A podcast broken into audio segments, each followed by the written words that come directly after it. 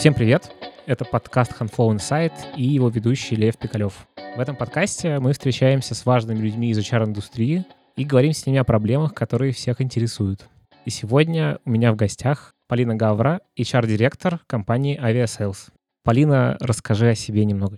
Я 10 лет работаю в HR, в управлении персоналом в общей сложности. Я сама из Петербурга. Не знаю, начинала с того, что готовила, проводила тестирование, делала кадровый резерв в больших предприятиях Роскосмоса, предприятие Ого. 1200 человек.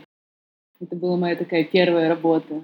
Потом мы делали аутсорсинговую компанию в Питере, московскую. Я работала на, мне кажется, самый такой сложный вообще в HR, ну, в плане рутины работы, это массовый подбор. Это такая адовая история. Потом я работала на Олимпийских играх. Это была абсолютно не айтишная история, и в IT я пришла в, после Олимпийских игр. Уже в 2015 году я попала в компанию «Спутник», которая открыла мне вообще мир IT. Чем IT отличалось для тебя принципиально от того, чем ты до этого занималась? Слушай, ну, если мы говорим про рекрутмент, то ничем. Надо понимать, что я, наверное, именно в IT начала расти как такой in-house HR, и решать там проблемы мотивации сотрудников, какие-то проблемы роста сотрудников, коммуникативные вещи, внутренние коммуникации. И, наверное, глобально от больших компаний, там, того же оргкомитета или Келли, в которых я работала до этого, очень понятно, что, а, коммуникации абсолютно неофициальные чаще всего,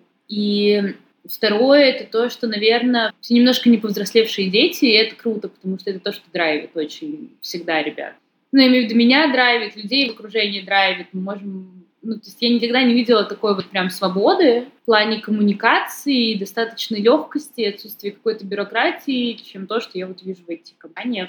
По крайней мере, в тех, в которых я оказываюсь. Тут, может быть, еще есть нюанс, что, знаешь, мы же подбираем себе всегда те компании, в которых комфортно работать, классно. Ну да, потому что у тебя такая выборка из тех компаний, которые тебе именно по культуре подходят. Да, да, и я, наверное, всегда ориентируюсь на это, ну вот я не могу сказать, что компания «Спутник» мне по культуре подходила прям хорошо, но ребята, с которыми я работала в «Спутнике», там, в частности Антон Герасимов с Андреем Карповым, которые меня всему прям научили, они стопроцентно мои, то есть мы с Антоном могли обсуждать, как классно или не классно кататься в хибинах, например. И это было, ну, как бы достаточно кайфово, это было в таком вот прям flow абсолютно, знаешь, легком.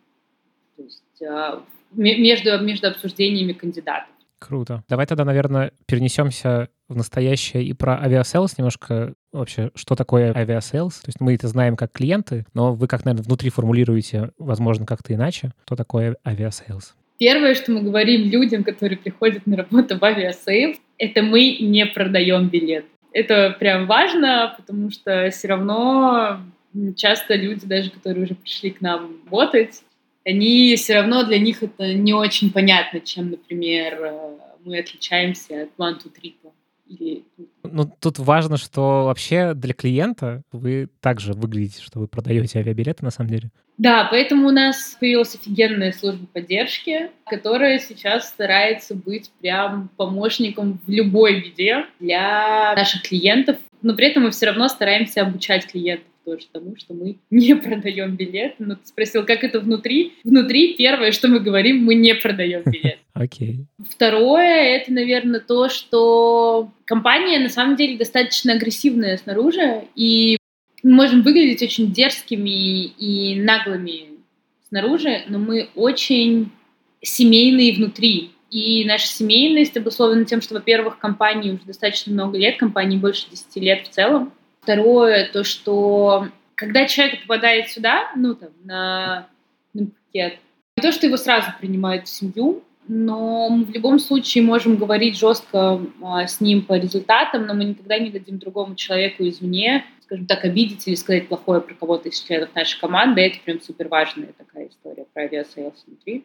То есть мы прям топим за своих э, всегда и до конца.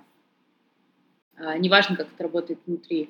И, наверное, внутри Aviasales это куча кажущегося хаоса, куча какой-то дерзости и задора, когда люди фигачат не за зарплату, приезжают не потому, что хотят переехать жить на райский остров, мы обычно таких сразу отсекаем, а потому что хотят делать что-то действительно крутое вне каких-то, знаешь, вот прям совсем привычных рамок, потому что, наверное, рамки Aviasales все-таки чуть-чуть побольше, чем у каких-то других travel компаний. Мне, по крайней мере, хочется так верить. Сколько у вас сотрудников? 170.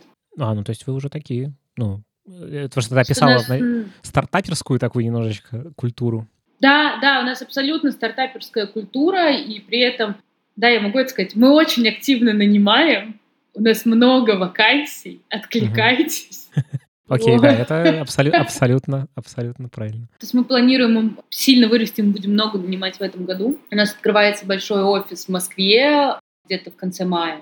Вот, но культура остается стартаперской, и мы хотим ее сохранить и никогда не превращаться в бюрократизированных каких-то, знаешь, таких ребят, у которых 10 путей согласования и так далее. Все равно многие вещи Хотя мы стараемся и описываем, сейчас много работаем над этим бизнес-процессами, какие-то есть, какие-то описаны, какие-то масштабируются, но превратиться в какую-то компанию, где все работает ну, там, по циклу, знаешь, типа вот пойди, сделай туда, сделай то, наверное, мы никогда такой не станем, просто потому что все ребята, которые у нас работают, не такие, и мы потеряем этот дух, и это будет абсолютно не круто. Сколько из, из этих 170 человек разработка? Из этих 170 человек разработка больше половины разработка точно. А у вас команда, получается, частично распределенная? То есть кто-то в офисе, а кто-то в других городах? У нас не так. У нас есть три офиса. У нас есть три офиса. В Петербурге там находится вся мобильная разработка. И там сидит э, часть команды Travel Payouts, но это не разработка. Travel Payouts — это наша партнерская сеть. Даже я бы не сказала, что, что наша, ну, как бы это крупнейшая партнерская сеть в России, туристическая, да, travel, travel правильно. Они у нас сидят, соответственно, эта часть сидит в Петербурге, и вся разработка их сидит здесь у нас на Пхукете. И другой офис у нас в Москве. Сейчас там сидит сылы, ну, то есть реклама, и legal, и часть пиара. И туда скоро переедет Пхукета, туда переедет весь маркетинг. А на Пхукете останется только разработка, ну и, соответственно, все остальные. Основной продукт останется на Пхукете. Все продукты, все разработка здесь мобильная разработка Петербург, Travel Payout здесь, Петербург будет еще частично в Москве. А в Москве это реклама и маркетинг. Я просто вопрос задал как раз про то, что она частично распределенная, то что если говорить про весь бизнес, то ну, не все его части рядом, вот, это ну, мешает вот, как-то знаешь, просто в моем мире распределенная команда, возможно, это сказывается мой опыт работы в компании, которая полностью удаленная. Вот для меня вот распределенная это когда все удаленщики. У нас Я нет удаленных. То есть, что у вас кто... ну, у нас... Не все рядом, короче. Слушай, ну мы синхронизируемся. У нас в Slack, в общем-то, все, и у нас есть какие-то регулярные чек-колы, когда мы обсуждаем, каждый в своем департаменте обсуждает, что происходит. Ну, то есть я бы не сказала, что это сильно влияет. Иногда бывает какая-то история про то, что ну, где-то не уследили. Знаешь, вот где-то не уследили именно из-за того, что там это распределенка, но я бы никогда не сказала, что это влияет и сильно аффектит. Такая же история про не уследили может быть, если вы сидите на четырех этажах в офисе. Так что тут как бы это абсолютно рабочая какая-то история, так что влияет нет. У нас есть день рождения компании, который, на который собирается вся компания обязательно. Это на Пхукете проходит? Обычно проходило на Пхукете, последний год мы проводили это в Грузии, в этом году мы пока выбираем. Помимо этого у нас есть хакатоны ежегодные, на которых, в общем-то, ребята в один момент, они проводятся в Питере и на Пхукете, все объединяются в команды, и я не буду тебе говорить, называется хакатон, это неприлично. А, расскажи, пожалуйста. Да, он называется Ебаш 48, и ребята за 48 часов создают прототипы какие-то придумывают истории, как можно проапдейтить или сделать новое приложение, сделать лучше Aviasales. То есть прям вполне продуктовые вещи. Вполне продуктовые вещи. Более того, достаточно часто эти продуктовые вещи потом выходят наружу и реально их реализовывают. За это у нас ребята получают отдельно бонус. Мало того, что на хакатоне человек получает бонус, если выиграл хакатон, но и за реализацию вот этой вот какой-то фичи, который человек придумал на хакатоне, если это доводится до конца, ну, тоже ребята получают бонус. С последних это, наверное, история про темную тему. Когда ты заходишь вечером, там по, по умолчанию включается не синий наш стандартный фон, а ночная тема. Это ребята сделали на хакатоне. Я всем HR, с которыми разговариваю, всегда этот вопрос задаю, потому что кто-то по-разному видит. Мне интересно узнать, что такое HR, как ты считаешь, ну вот с твоей точки зрения. Блин, мне кажется, я отвечала на этот вопрос, я давала интервью в журнал Insight, но я, наверное, повторюсь, мне кажется, что HR абсолютно такой перевод с бизнес-языка на человеческий и наоборот. Когда в бизнесе нам нужно рассчитать и понять, сколько нам будет стоить, например, какой-то найм для того, чтобы запустить какой-то проект, и какое количество людей, в какие сроки нам нужно там, например, это сделать, или рассчитать так, чтобы у нас не выгорел ключевой игрок в работе. А с человеческой стороны тебе нужно уметь подойти и найти ключи для того, чтобы не дать выгореть этому человеку, просчитать, какие этапы вообще ты можешь предоставить для компании, не для компании, а для, для всех людей, чтобы они могли пойти по каким-то рельсам. И, с одной стороны, как-то поговорить с тобой всегда, а с другой стороны, знать, куда им прийти за помощью что им сделать, чтобы там развиться, стать лучше, не выгореть, когда у них припекает, а часто у людей припекает, когда им можно пойти и об этом поговорить. Вот, то есть это такой немножко, знаешь, вот балансер между бизнесом, который считает абсолютно только про цифры, и людьми, у которых всегда есть свои потребности, свои хотелки, и очень мало кто из людей думает, ну там, условно, в масштабах компании. Чаще всего люди все-таки думают о своей работе, о своем куске работы, о своем горизонте работы и о том, что они хотят получить, ну там, для себя. Вот, то есть вот какое-то такое объединение, знаешь, вот двух сторон, это, наверное, для меня управление человеческими ресурсами. Такой клей, клей получается, который все это... Ну, наверное, немножко клей, да. Я не знаю, честно, как это работает на масштабе в тысячу человек. В моем там идеальном мире это все равно какие-то HR-менеджеры, HR-бизнес-партнеры, которые бьются на подразделение 50-100 человек в зависимости от опыта человека и масштабности, и они все равно ну, как бы следят за тем, что происходит. То есть ты не можешь, как, знаешь, там один HR-директор следить за всеми на тысячу человек. У тебя должны быть какие-то свои агенты, которые тебе об этом говорят, но агенты должны вовлекаться в то, что происходит с людьми. То есть у нас есть обязательные такие точки соприкосновения с новенькими.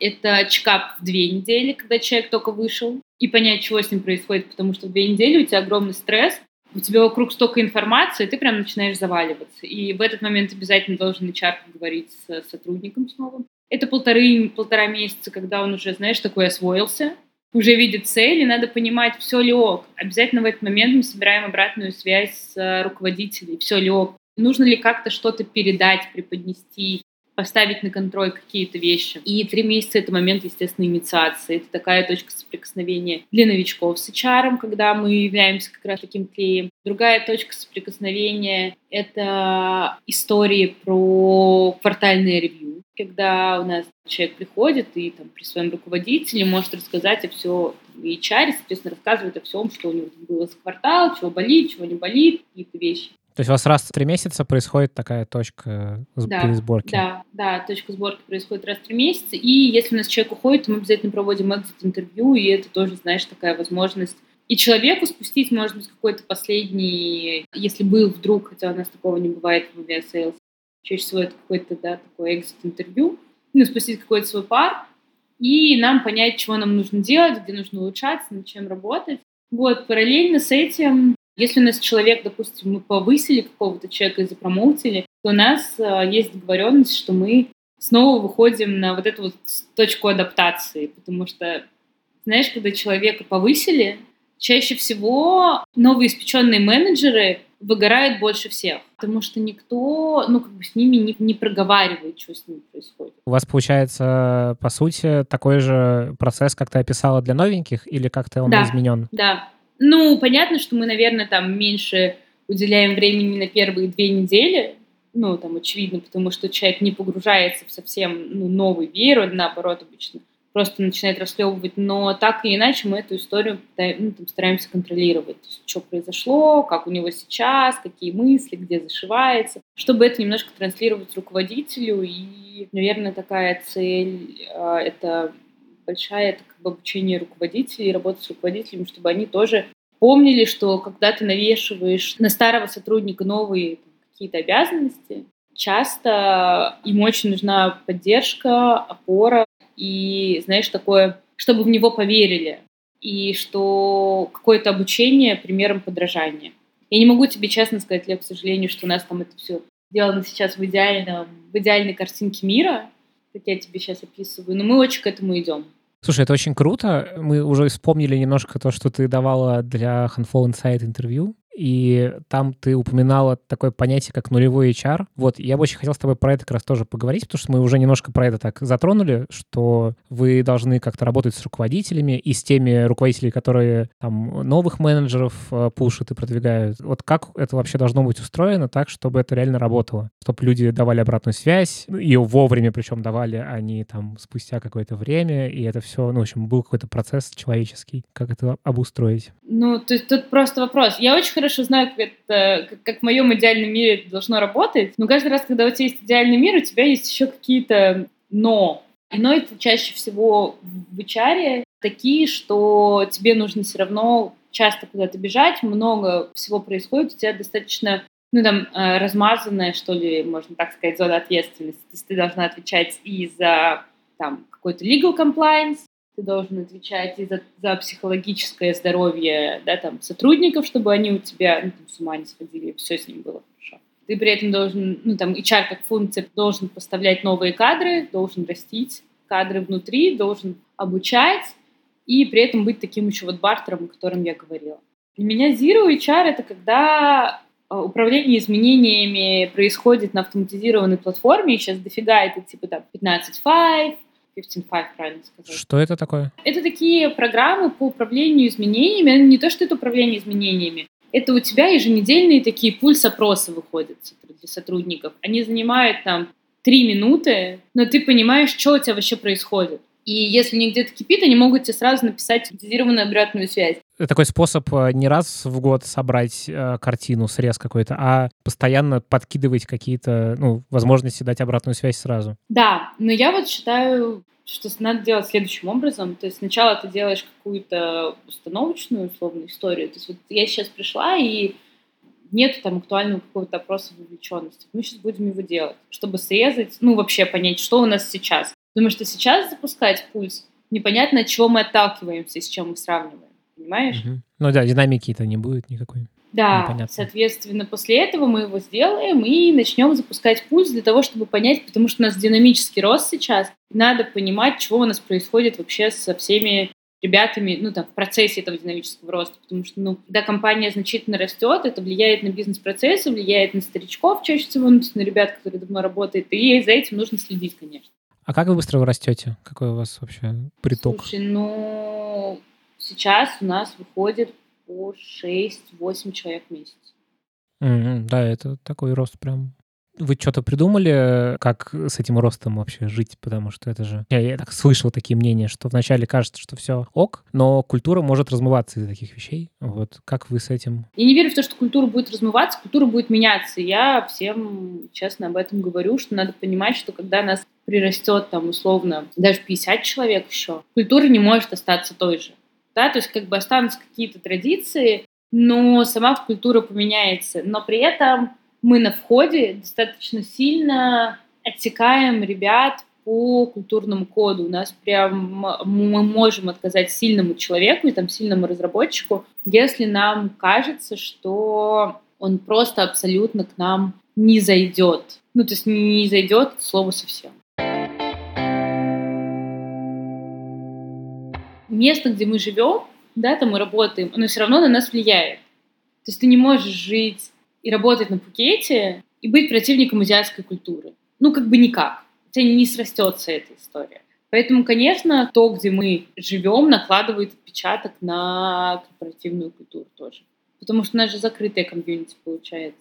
Поэтому если человек не готов, ну, там, к Азии, то и к нам он будет не готов. И наоборот, скорее всего, если он не будет готов к нам, там, нашими коварными вопросами про то, какая это специя, мы легко можем спросить такое на собеседовании. Классно. Давай тогда вернемся еще к нулевому HR. Ну, то есть вот как это все делать? Как сделать так, чтобы руководители хорошо работали с людьми?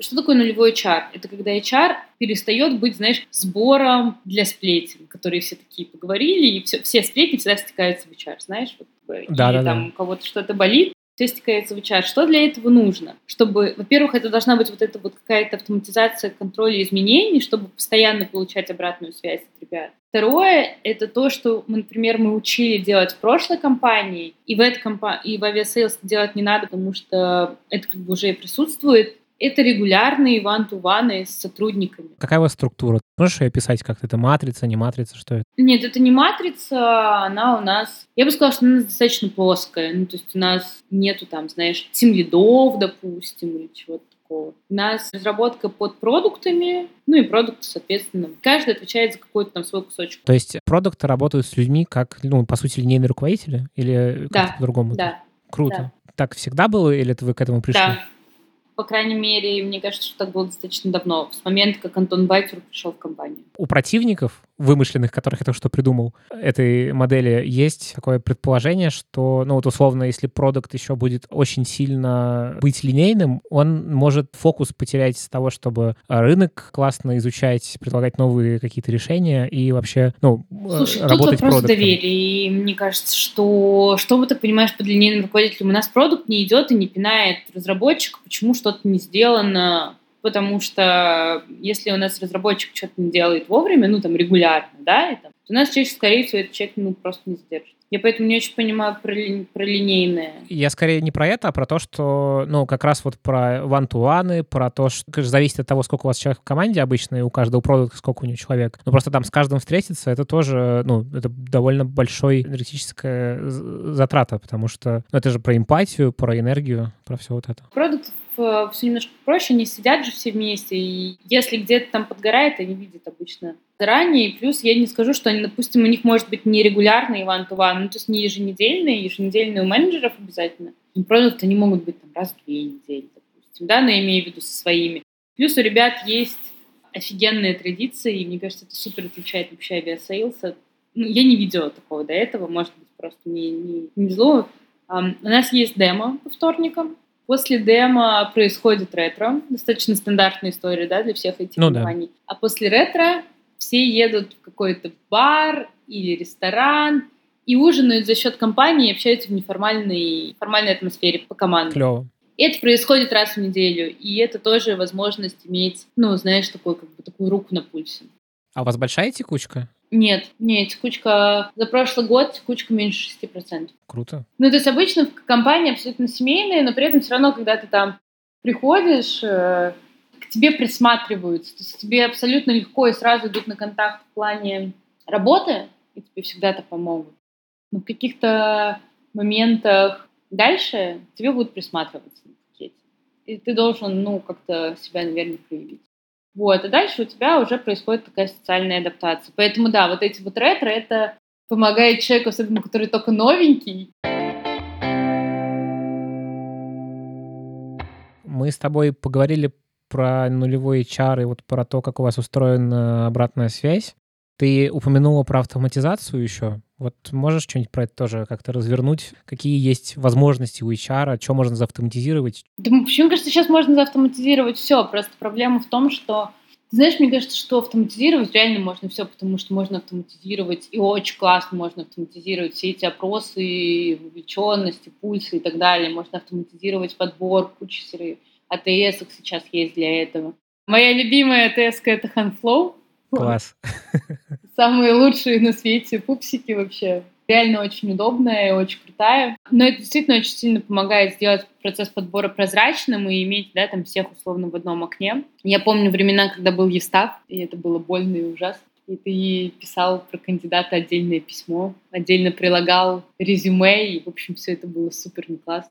Можно автоматизировать, и на самом деле у меня в предыдущей компании это было, и в Aviasales это не какой-то rocket science, мы используем как систему управления персоналом Bamboo HR, где ты тоже абсолютно легко автоматизируешь, во-первых, все report'ы, оно все тебе автоматически считает и текучку, и прием увольнения, и причины, и termination'ы. Помимо этого, сотрудники всегда видят, кто выходит из новичков, кто, не знаю, в отпуске, кого сегодня нет в офисе, могут найти контактную информацию. Ты знаешь, такая отличная замена какому-то старому такому древнему интранету. Там же есть раздел, где они могут посмотреть какие-то файлы. Если у тебя есть какой-то записанный тренинг, ты можешь тоже туда это поставить. Ты можешь там автоматизированно сделать какие-то квизы, на которые ребята после тренинга могут отвечать. Такие системы позволяют действительно какую-то всю рутину, знаешь, спихнуть. Я очень фанатею, если честно, от онбординга в Bamboo HR, когда он автоматически для тебя собирает new hire packet, ты можешь его настроить, и человеку высылается, знаешь, супер красивое письмо, к кому обратиться в первый день, куда прийти, какую информацию о себе заполнить, рассылается опросник, и потом красивым письмом высылается на всех сотрудников, куда ты вышел, в какую команду. И все это автоматом. И все это делается автоматом. Круто очень, да. Человек просто заполняет, чего хочется докрутить, это, наверное, какие-то, ну, конкретно в Aviasales мы будем докручивать, какие-то видеоролики про нас для новых людей, потому что очень много всего, и у к сожалению, не всегда наш там операционный директор прям находится на острове, поэтому, в общем-то, хочется, чтобы он Рассказывает лучше всех, конечно, про компанию он. Поэтому хочется, чтобы это было записано. Вот. И, наверное, автоматизировать, знаешь, такой сделать handbook для нового сотрудника, но в котором будет еще и опросник, чтобы точно ребята все прочитали. Потому что самая большая проблема, сколько бы ты ни делал автоматизацию, но если твои сотрудники не читают твои политики и бизнес-процессы, а все равно приходят в HR, ты все равно утыкаешься в рутину. Чтобы ответить каждому человеку на вопрос, как мне взять отпуск, ну, допустим. Ну, то есть это такое уже докручивание с точки зрения, вы видите, как делают с тропинками и дорожками. Ты смотришь, где натоптали, там и асфальт кладешь. Ну, пример, примерно так, да. Ну, то есть тут вот, вот это, наверное, очевидная история, потому что, наверное, больше всего во всей моей работе всегда в HR это много времени, кстати, немало именно история про то, что у тебя вроде написаны политики, но никто их не прочитал. Расскажи, кстати, про ваш HR-отдел. Сколько вас? Нас сейчас будет... Сейчас у нас выходит еще одна девочка, и нас в тотале будет семь со мной. У нас есть три HR-бизнес-партнера, девочки, которые отвечают за каждую из локаций как HR, и у них, соответственно, идет в соответствии с локациями их бизнес-подразделения. И Локация они, имеется в виду... Москва, Питер, Пхукет. И там же, соответственно, все департаменты, которые туда относятся. И они менеджерят все вот внутренние процессы, которые относятся к HR. Это там обучение, это адаптация, это ревью, какие-то пересмотры, это какие-то бумажные вещи, если есть. Они менеджерят все истории, связанные именно с их подразделением. А дальше у нас есть отдельный человек, который занимается подбором, который сорсит нам самых классных кандидатов и вообще приводит нам этих людей, и там просто занимается. Есть happiness manager, это человек, который находится на Пхукете, и это как раз, помнишь, я говорила про вопрос адаптации? Happiness Manager отвечает за то, чтобы встретить человека и адаптировать его непосредственно в Пхукет, рассказать, куда поехать, чего сделать. Часто у нас Надя организует какие-то туры выходного дня, ну, там, не знаю, собраться всеми и поехать на остров, там, знаешь, купаться. Какие-то такие вещи. В общем, это такой центр эм, веселья и экспертизы, чтобы у ребят все было классно. Плюс она организовывает какие-то вечеринки, которые у нас проходят, организовывает посвящение, встречает ребят в аэропорту, водит их там по офису под нашим трем прекрасным виллам, когда они только приезжают на Пхукет. Ну, в общем, да, выполняет такую э, роль. Знаешь, в классическом, в классическом мире не, не Aviasales это можно было бы назвать такими внутренними коммуникациями slash event-менеджер. Ну и, соответственно, я. Какая для нас цель, как для компании, для HR-бренда, это рассказать о том, что, а, переезжать на Пхукет не страшно, б, у нас есть офисы не только на Пхукете, б, мы активно нанимаем, к нам сложно попасть, но если ты к нам попадаешь, мы достаточно сильно носим тебя на руках. На Пхукет мы перевозим детей, жен, девушек, мужей, собак, кошек, всех вообще, кого надо, правда. Мы покрываем детские сады, если надо, там, для сотрудников. У нас есть политика после испытательного срока, если человек человек ходит кто-то в, а, в детский сад или в школу, все это тоже мы там оплачиваем в пределах разумного. Мы оплачиваем спорт, мы оплачиваем обучение. Мы очень много вкладываем, мы возим на конференции, мы очень сильно вкладываемся в человека, как только мы сказали ему «да» и «приезжай». И кажется, об этом никто не знает. Да, слушай, это прям э, сейчас очень, очень круто зву- звучит в плане заботы. Да, к нам сложно попасть, да, мы не хотим всех подряд, да, мы можем жестко шутить и вообще быть не, не лапочками, и надо к этому быть готовым. То есть хрустальная балерина у нас не выживет. Но мы никогда не возьмем хрустальную балерину. Ты можешь, кстати, сказать, кого вы ищете сейчас, самые острые вакансии чтобы мало ли. Всегда ищем фронтов, которые пишут на реакте. Мы всегда ищем людей, которые пишут на Go, и всегда ищем людей, которые пишут на Elixir. Плюс у нас активно сейчас растет питерский офис, и мы очень ищем ios а, а, там много ios три или четыре нам нужно, и андроида, андроида для того, чтобы делать наши приложения. И, конечно, мы ищем продукты. Круто, круто. Спасибо тебе большое. Было очень приятно с тобой поговорить. Взаимно.